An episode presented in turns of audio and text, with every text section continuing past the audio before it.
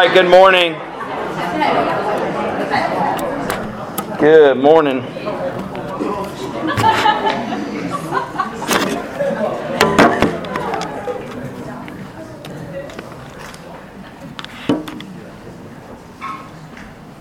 Uh, this morning we're going to be looking uh, and considering the vision of our church.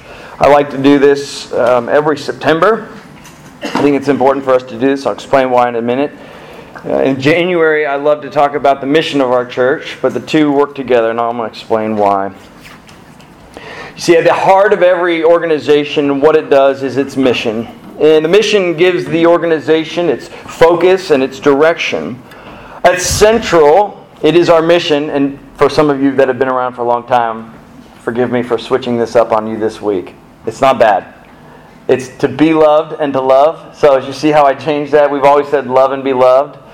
Um, we're, I, I, I think, for moving forward, not I think, we're moving forward, I'm going to refer to this as be loved and loved. Because to humble ourselves before God and others, that we might receive the love of God and our neighbor, to acknowledge our needs, to share those needs, and allow those needs to be met, is the very basis for us pursuing God's call on our life, which is to love. To love God with all of our heart, soul, mind, and strength, and to love our neighbor as ourselves. We're reminded of this in 1 John from the Apostle John, who says, We love because he first loved us. Therefore, at the heart of our mission as a church is to be loved by God and others, and to love God and others. This is what we do. Of course, this mission, this church mission that is put before you all the time is not easy. In fact, I think it is one of the most difficult things for any church or any organization, especially a church who has its mission to be loved and to love. Because one of the greatest problems in all of North American church life, if not church all around, is not a willingness to love, but rather a willingness to be loved. We are prideful, stubborn, insolent, self sufficient, self righteous, and so much more. And so to be loved, to share our needs, to express dependence is actually an assault on our dignity, honor, and pride. It's tough. But of course, our mission is tough in that we are called to love other people. Many of us know that people can be stubborn and difficult, mean, insolent, prideful, and therefore to move into their lives is a great challenge. And this even applies to the city we live in. The city that we live in presents so many challenges, so many nuanced challenges. And therefore, to love our city well, we need to listen to our city well. We need to move into our city, not, not step away from our city. And then we need to step into those challenges with, this, with knowing this. We might not ever see this problem fixed in our lifetime, but we're still going to move in. To be loved and to love is an incredibly difficult mission. And I don't want to say it's easy because it's not. But here's the thing there is no greater fuel for the mission of our church than seeing a vision for what our mission can accomplish. When we see a vision, when we see what our mission can accomplish and take a moment to dream, what we, what we see is that all the hard work of being loved and loved is ultimately worth it. And for, so, for that reason, for the next three weeks, I'm going to be dreaming with you about what our mission can accomplish, not only in my own life, but in your life and in the life of our neighbors and our city we're going to take time to consider what our mission can accomplish. We're going to take time to consider our vision. It's my hope that it fuels and ignites in each of us a desire to continue with the mission, to be loved and to love. This morning, we're going to consider what it is like and how being loved can move us from entitlement to thankfulness. We'll be looking at Luke 17, 11 through 19. With that being said, let me pray. Our gracious Lord, the reality of our lives is that we are prideful, we are stubborn, We're ignorant of the needs that we have. And therefore, we need you to reveal what is true about us. But not only that, we need to see how it is that you have met those needs and how you have people in this world to partner in meeting those needs as well. And so we ask this morning, using your word through your spirit, to do those very things. Create in us hope from moving us from entitlement to thankfulness. We pray this in Jesus' name. Amen. If you have a bulletin insert, you can see that our scripture reading comes from Luke 17, 11 through 19. If you don't have a bulletin insert and have a Bible, great. Turn to Luke 17, 11 through 19. We'll be reading a story during Jesus' ministry. Hear the reading of God's Word. On the way to Jerusalem, Jesus was passing along between Samaria and Galilee. And as he entered a village, he was met by ten lepers who stood at a distance and lifted up their voices, saying, Jesus, Master, have mercy on us. When he saw them, he said to them, Go and show yourselves to the priest. And as they went, they were cleansed. Then one of them, when he saw that he was healed, turned back, praising God with a loud voice. And he fell on his face at Jesus' feet, giving him thanks. Now he was a Samaritan. Then Jesus answered, Were not ten cleansed? Where are the nine? Was no one found to return and give praise to God except this foreigner? And he said to him, Rise and go your way. Your faith has made you well. About a month ago, I had one of the greatest privileges of my tenured and historic golf career. You see, I got to play the Alotian Golf Club with David Perkinson. And uh, David, I, I love you, but the, the privilege is actually playing the Alotian. Sorry. For those of you that don't know what the Alotian Golf Club is, it is a top 30 golf course in America. It sits 20 minutes outside of Little Rock, and it is very private and it is very exclusive. If you were to just drive out to Highway 10 and be like, let's just go check it out, you would be met by armed guards. I got behind those armed guards. My name was on the list. The day or two before uh, I went out there, I got an email from the club, and it was, you know, it's fine. You know, I expect I'm going to follow your rules. I'm so grateful to be going out there. You get this, you get this email like the do's and the don'ts. One of the do's and the don'ts is don't take pictures of the golf course or the clubs. They don't want you taking pictures. They want you to enjoy it. And of course, I was going to honor that rule. And, and, and let me tell you this. When you go there, some of the most beautiful vistas in all of Arkansas. You see Lake Maumelle, and you see the mountains, and you see these cliffs, and you see this perfectly manicured golf course. And you want to take a picture. You, I, I told my wife, I said, I just want you to, I want you to see it. I just want you to see it. It's so beautiful. Of course, what I'm saying is that, I mean, I, I'm not a member out there. I didn't even know a member out there. I had to go through David, and David has, knows the member, and actually it was through Angela who got me on out there. But here's the thing what I'm trying to say. You, you, you want to know something? I was so grateful. I was so grateful to get onto that golf course. I love golf.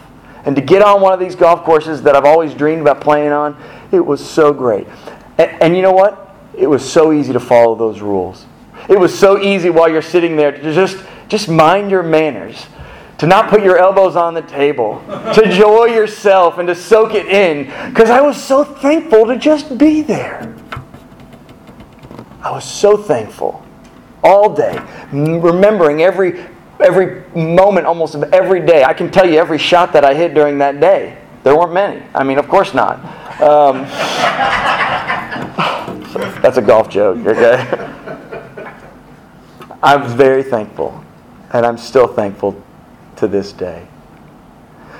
You know, but every moment of life, every moment that we live is not like our my Alotian moment. In fact, most of us, it's just the opposite. Most of us struggle with an entitlement mentality. No, no, let me say that again. I need to say it much stronger. We all struggle with the entitlement mentality. I took my son to get a donut for his birthday, which we always do in my family. And he went into the donut shop boasting of his birthday. The lady behind the counter heard him boasting, and she, like a good Shipley's, I'm going to mention it, give you credit, Shipley's, heard Benjamin boasting, and she turned around and grabbed the donut and gave it to Benjamin, free of charge. Benjamin didn't say anything. He's four. He doesn't really understand the concept of gifts and things like that. And as a, a, concerned dad and longing to teach Benjamin what it means to be thankful, I said, Benjamin, Benjamin, what do you say? Oh, oh, oh yeah, thank you. The way, once that moment hit, what I realized though was why do I need to teach him how to be thankful? Why am I sitting here trying to teach him to be thankful for a donut that he received? Oh, Benjamin's entitled to this donut. He's going to the donut shop to begin with. He gets a donut. He doesn't care how he gets the donut. And so I have to teach him what it means to be thankful. But even in a four year old, he's already dealing with an entitlement mindset. And I have to teach him to be thankful for the donut that he received. Wow. What a gift, Benjamin. Say thank you. He's like, no, I wanted the sprinkle donut. I got a chocolate donut. And see, as early as four, we encounter entitlement problem. And we've been dealing with this entitlement problem since the day we were born. We all have an entitlement problem. I saw this study this week that Forbes wrote titled Millennials and Entitlement in the Workplace. In this article, they mentioned a study conducted by Case Western Reserve University that found that entitlement typically leads to chronic disappointment. Entitlement typically leads to chronic disappointment. You feel like you deserve certain things, whether tangible or intangible. And to deal with this entitled mentality, we cope by blaming others rather than ourselves, to continue feeling that it's the environment that's responsible for our disappointment. And this study concluded that over time, this entitlement mentality can lead to clinical depression and isolation. I'm holding up before you the, the, the, reality of a thankful life and the reality of an entitlement life to contrast the two. The thankful life is one of joy. The thankful life is one of wisdom. The thankful life is one of generosity. When we are genuinely thankful, there is a peace, a joy, a happiness. And when there is an entitlement mentality, there is depression. There is a me against the world. And what I'm doing for you and for me this morning is how in the world do we go from this depressed entitlement mentality to one of thankfulness? How do we do this? How do we move from entitlement to thankfulness? Well, we're going to study Luke 17, 11 through 19 this morning. And what we're going to encounter in Luke 17, 11 through 19 are two different categories. You're going to see the entitled category, and you're going to see the thankful category. But what I want us to see, and what I want to use from this text, is I want to begin to understand what entitlement is, that we might be very clear how we go from entitlement to thankfulness. And the way we're going to do this is we're going to get very clear on what entitlement is. We need to be very clear. And so, first, I'm going to give a description of entitlement. And then we're going to dig down a little bit deeper into entitlement and see the deception of entitlement. And having been really clear on what entitlement is and its deception, we're then going to look at how entitlement is defeated. So, three things on entitlement that we might move from entitlement to thankfulness, or at least see the picture of moving from entitlement to thankfulness. This is my hope and my prayer today that we do, as a people, become very thankful. So, first, let's look at the description of entitlement. The description of entitlement. You know, one of the earliest recollections of entitlement from my childhood came from the movie Willy Wonka and the Chocolate Factory. And I'm referring to the 1971 version of this story, not the new one. In this story, a girl named Veruca Salt, who wore a red dress and had a dad that followed her around, willing to do whatever she wanted, was glaringly, obviously entitled. She was so annoying. And one of the most memorable scenes of Veruca Salt came when she walked into the room where the geese were laying golden eggs. And she demanded to her daddy, I want one. I can't do the English voice. I want one. Give it to me now. And she sang the song, I Want It Now. It's deeply troubling and sad, but everyone can see it. Obviously, much to everyone's strange pleasure, at the end of her song, Veruca Salt ended up in the garbage heap, followed by her dad. Uh, entitlement is very obvious right here with Veruca Salt. It jumps off the screen. But here's the thing about entitlement this is rarely the way it shows itself. Entitlement is typically not like that. If we're all entitled, which I am saying we are, then we need to be very clear of how it, we are entitled. And we need to have a very clear description of entitlement.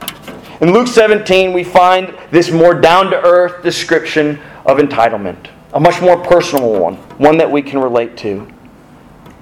To remind you of the story, ten lepers were healed, and one returned to give thanks.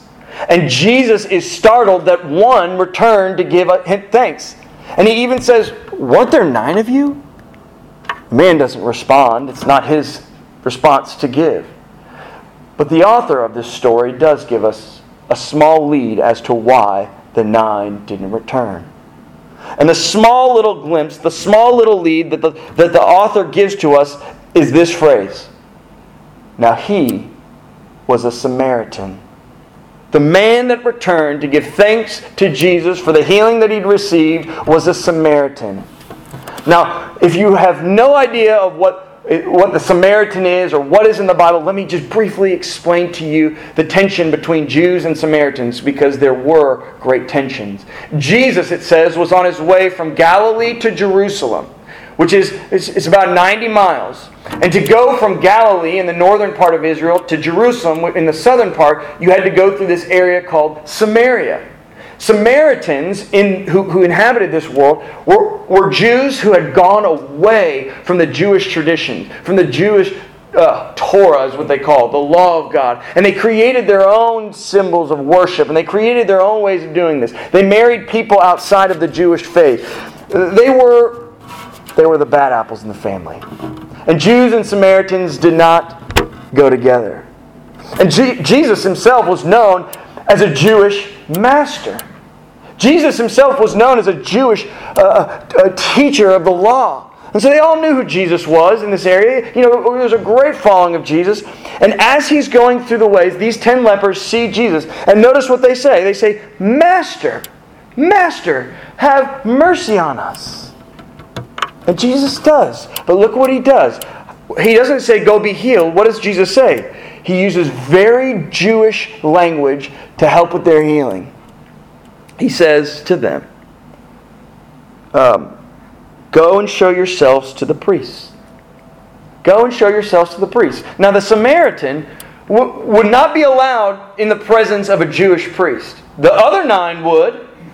And so they all go, All right, let's start going to the Jewish priest. And on the way, it says, they were healed. But on the way, Nine of them went and they didn't give thanks to Jesus. The Samaritan did. And the question is why? Because he did not feel entitled to a Jewish master teacher's healing. The other Jews did. The nine Jews were entitled in their mind to a Jewish master teacher's healing. The Samaritan didn't.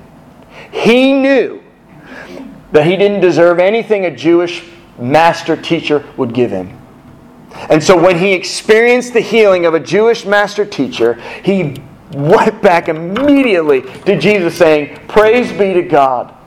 And he lays down on his face, giving thanks to Jesus. What's the difference between the man who gave thanks and the ones that didn't? The man who gave thanks was not entitled. And here we see a description of entitlement. Entitlement is a state of mind that revolves around one's deserving of love. The description that I want you to know of entitlement is it is a state of mind that revolves around one's deserving of love, of one's needs being met. I deserve this because of something I am or something I've done. We all have this entitlement mindset. We have it in our church. In fact, I think the church is probably one of the most entitled places in all of the world. I'm good. I'm decent. I, I, I know the right things. I do the right things. Therefore, the right things need to become to me. It's all about me and what I deserve because of my right behavior, my right actions, my right theology. Entitlement exists in our workplace. I have got a degree from the University of Arkansas. They've got a degree from Pulaski Tech. Why are they getting the, the job that I deserve? See, the mentality exists even in our workplace, and it's even in our homes. It's in our homes. Entitlement exists everywhere. It's a mentality, a state of mind that revolves around our deserving of love. How do we know? How do we expose our entitlement? Here's just a simple test for you to expose entitlement in your life. When was the last time you were genuinely thankful for the roof over your head? When was the last time you were, you were thankful, genuinely thankful for your job? When was the last time when you, when you went to lunch and you actually said, I am really grateful for this meal? Guys, let's stop and give thanks to God for this. You see, one of the ways you can know your entitlement mentality and the state of mind is by your lack of thankfulness. A failure to give thanks is, is the very way you can determine your own entitlement. This is the description of entitlement. The nine men who were healed by Jesus felt entitled to it. The one didn't, and the one who didn't gave thanks and praise. But I want to drive deeper into entitlement. I don't want to just give you a description of it. I want to expose the deception of entitlement because I think Luke 17 helps us see this as well. Not only the description of entitlement, but the deception of entitlement. And I want to, I want to tread lightly here. What I'm about to say can be hard to hear. But here's the deception of entitlement. Just because you have very real and significant needs whether they be physical, emotional, or spiritual, does not mean you're exempt from the entitlement mindset. Think with me about the nine men who were healed. What did they have? They had leprosy. They had leprosy. Leprosy is a disease in which you cannot feel anything. And the way your body breaks down is, is that you can't feel when your hand is touching something that is hot. I got some fried green tomatoes the other day, and I put them in my mouth, and it scarred my tongue for a whole day. I didn't have any taste and feeling in my tongue because of those hot fried green tomatoes. One who is leprous cannot even feel that. And so they might keep putting those hot green tomatoes on their tongue, ruining their tongue. You want to talk about a person in need, it's someone who's leprous. But look, they were healed of their leprosy and yet they didn't give thanks. They were deceived. Look, here's the reality of all of us we all have physical needs, we all have emotional needs, we all have spiritual needs. And what we can do is we can hyper focus on one of those three needs. I need a home to the neglect of our spiritual need. We can say, I need friends, to the neglect of our physical needs. And we can slave ourselves away trying to meet those needs and kill ourselves. And then this is perhaps one of the most dangerous things, especially for many of us in this room.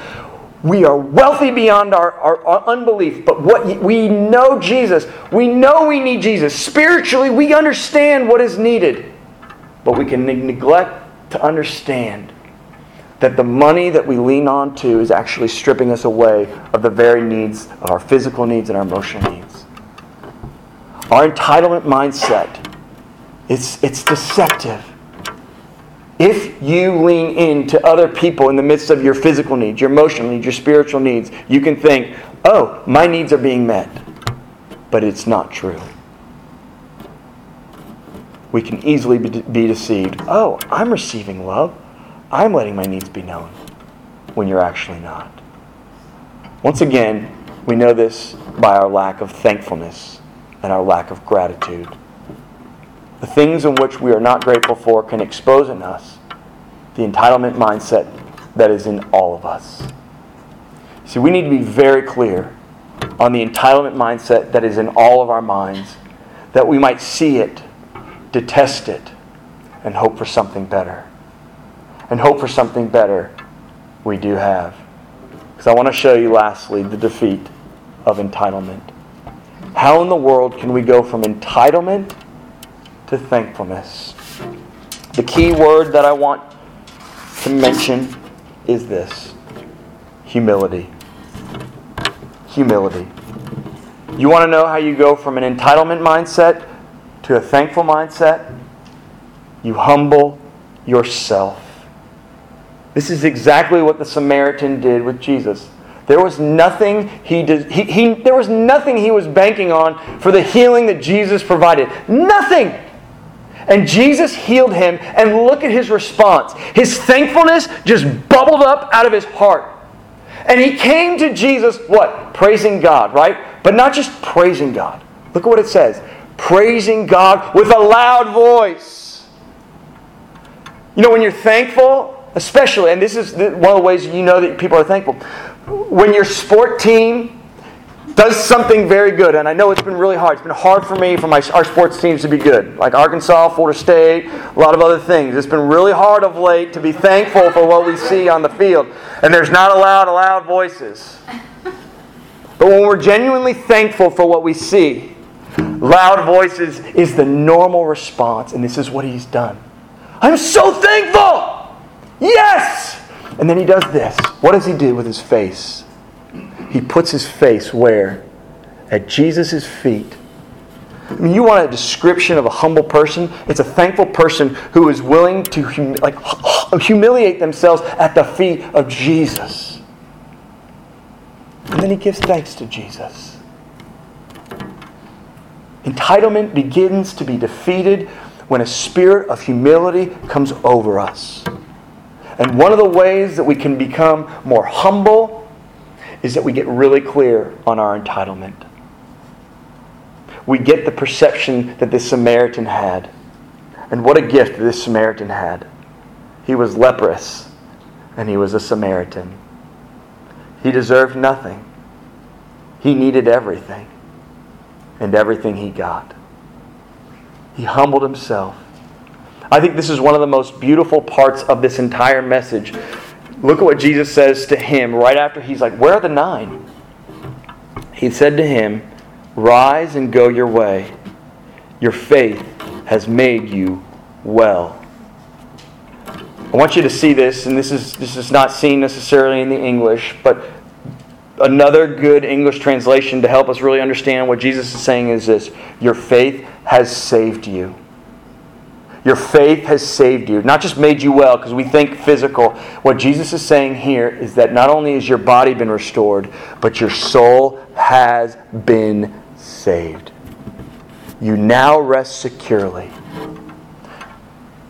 in my arms. The humble man, the humble man in this story, receiving the love of God without any entitlement clinging simply to the mercy of God is the one who was saved. You want to go from entitled to thankful. It is giving up the things you feel entitled to, being very clear, seeing how you might even be deceived from entitlement, and letting them go, recognizing that everything you have physical, emotional, spiritual is at the mercy of God. And we cling simply to Jesus. When we receive the love of Jesus, we are saved.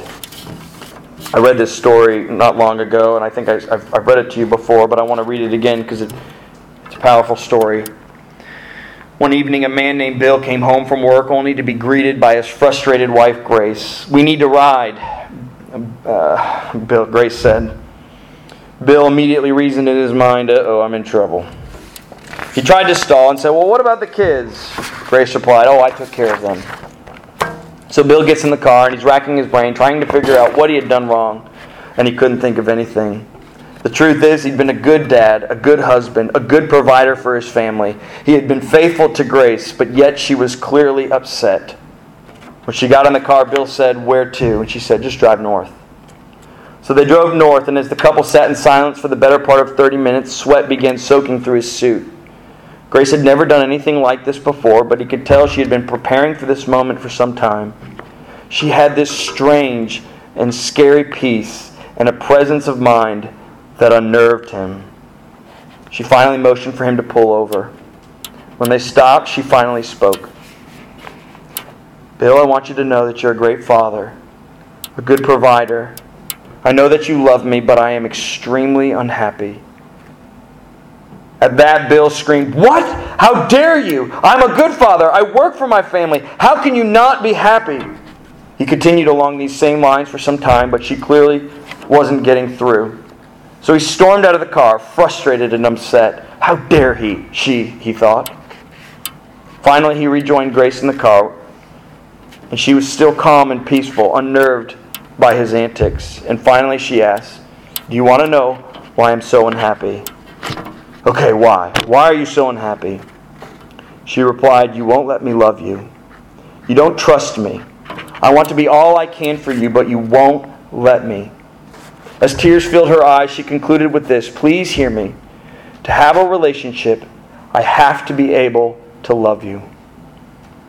The problem of Bill the problem of Bill, pointed out by Grace, his wife, is the same problem that I think is necessary for all of us to address our entitlement. Bill spent his days feeling like all his works, efforts, and commitment lent him to an entitled and happy wife, as well as a happy life. But this is the very thing that he did not have. Bill would go on to say that this was the moment that humbled him, that made him realize that he needed to be loved, that he needed to be able to share his needs emotionally, physically, and spiritually. His life began to change for that time. And it's same with us.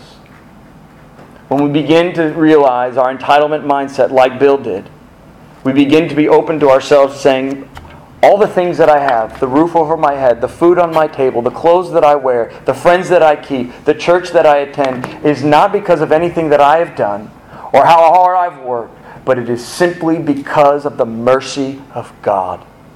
When we understand that, one of the things we will begin to realize is how thankful we are. And we can begin to have the joy and the peace and the gratitude that comes with thankfulness. Everything we have is because of the mercy of God, not because of who you were born to, where you were born, what you've done with your life, or what you haven't done, but simply the mercy of God. When we understand that, entitlement is defeated. I'm beginning to see how entitlement is defeated even in Benjamin's life. Not long after he had that episode of not really being thankful for the donut, and it was silly. There was a little girl crying in Chick fil A. She wanted the balloon that Benjamin had just received from one of the Chick fil A workers. And he took that balloon and he walked right over to the little girl who was crying. He says, Here you go. You can have it. I began to see right then and there in Benjamin's heart, he was moving from entitlement to thankful because he realized that everything he has or everything he doesn't have is because of mercy and because of grace. Listen, Central. I want us to move from this entitlement mindset that can plague us so deeply. And I want us to move to a thankful mindset, one that is described by joy, wisdom, happiness. The only way we're going to do that is if we humble ourselves, acknowledging all our needs, and seeing how God indeed meets all our needs physically, emotionally, and spiritually. If we are loved, we can't help but be thankful. This is the vision that I have for this church. This is what I want to see in all of our lives a thankful people, not an entitled one. Let us pray to God now that we might be that. Oh Lord, we are we are in need of everything before you. There is nothing we are entitled to in this life, not even the very breath we breathe this morning. Yet you give it to us. Not because of what we've done or what we have left undone, not because of who we were born to or because we went to church, but simply because of your mercy. Your mercy freely given to us. Oh Lord, humble us. Continue to expose the entitlement mindset that plagues us all.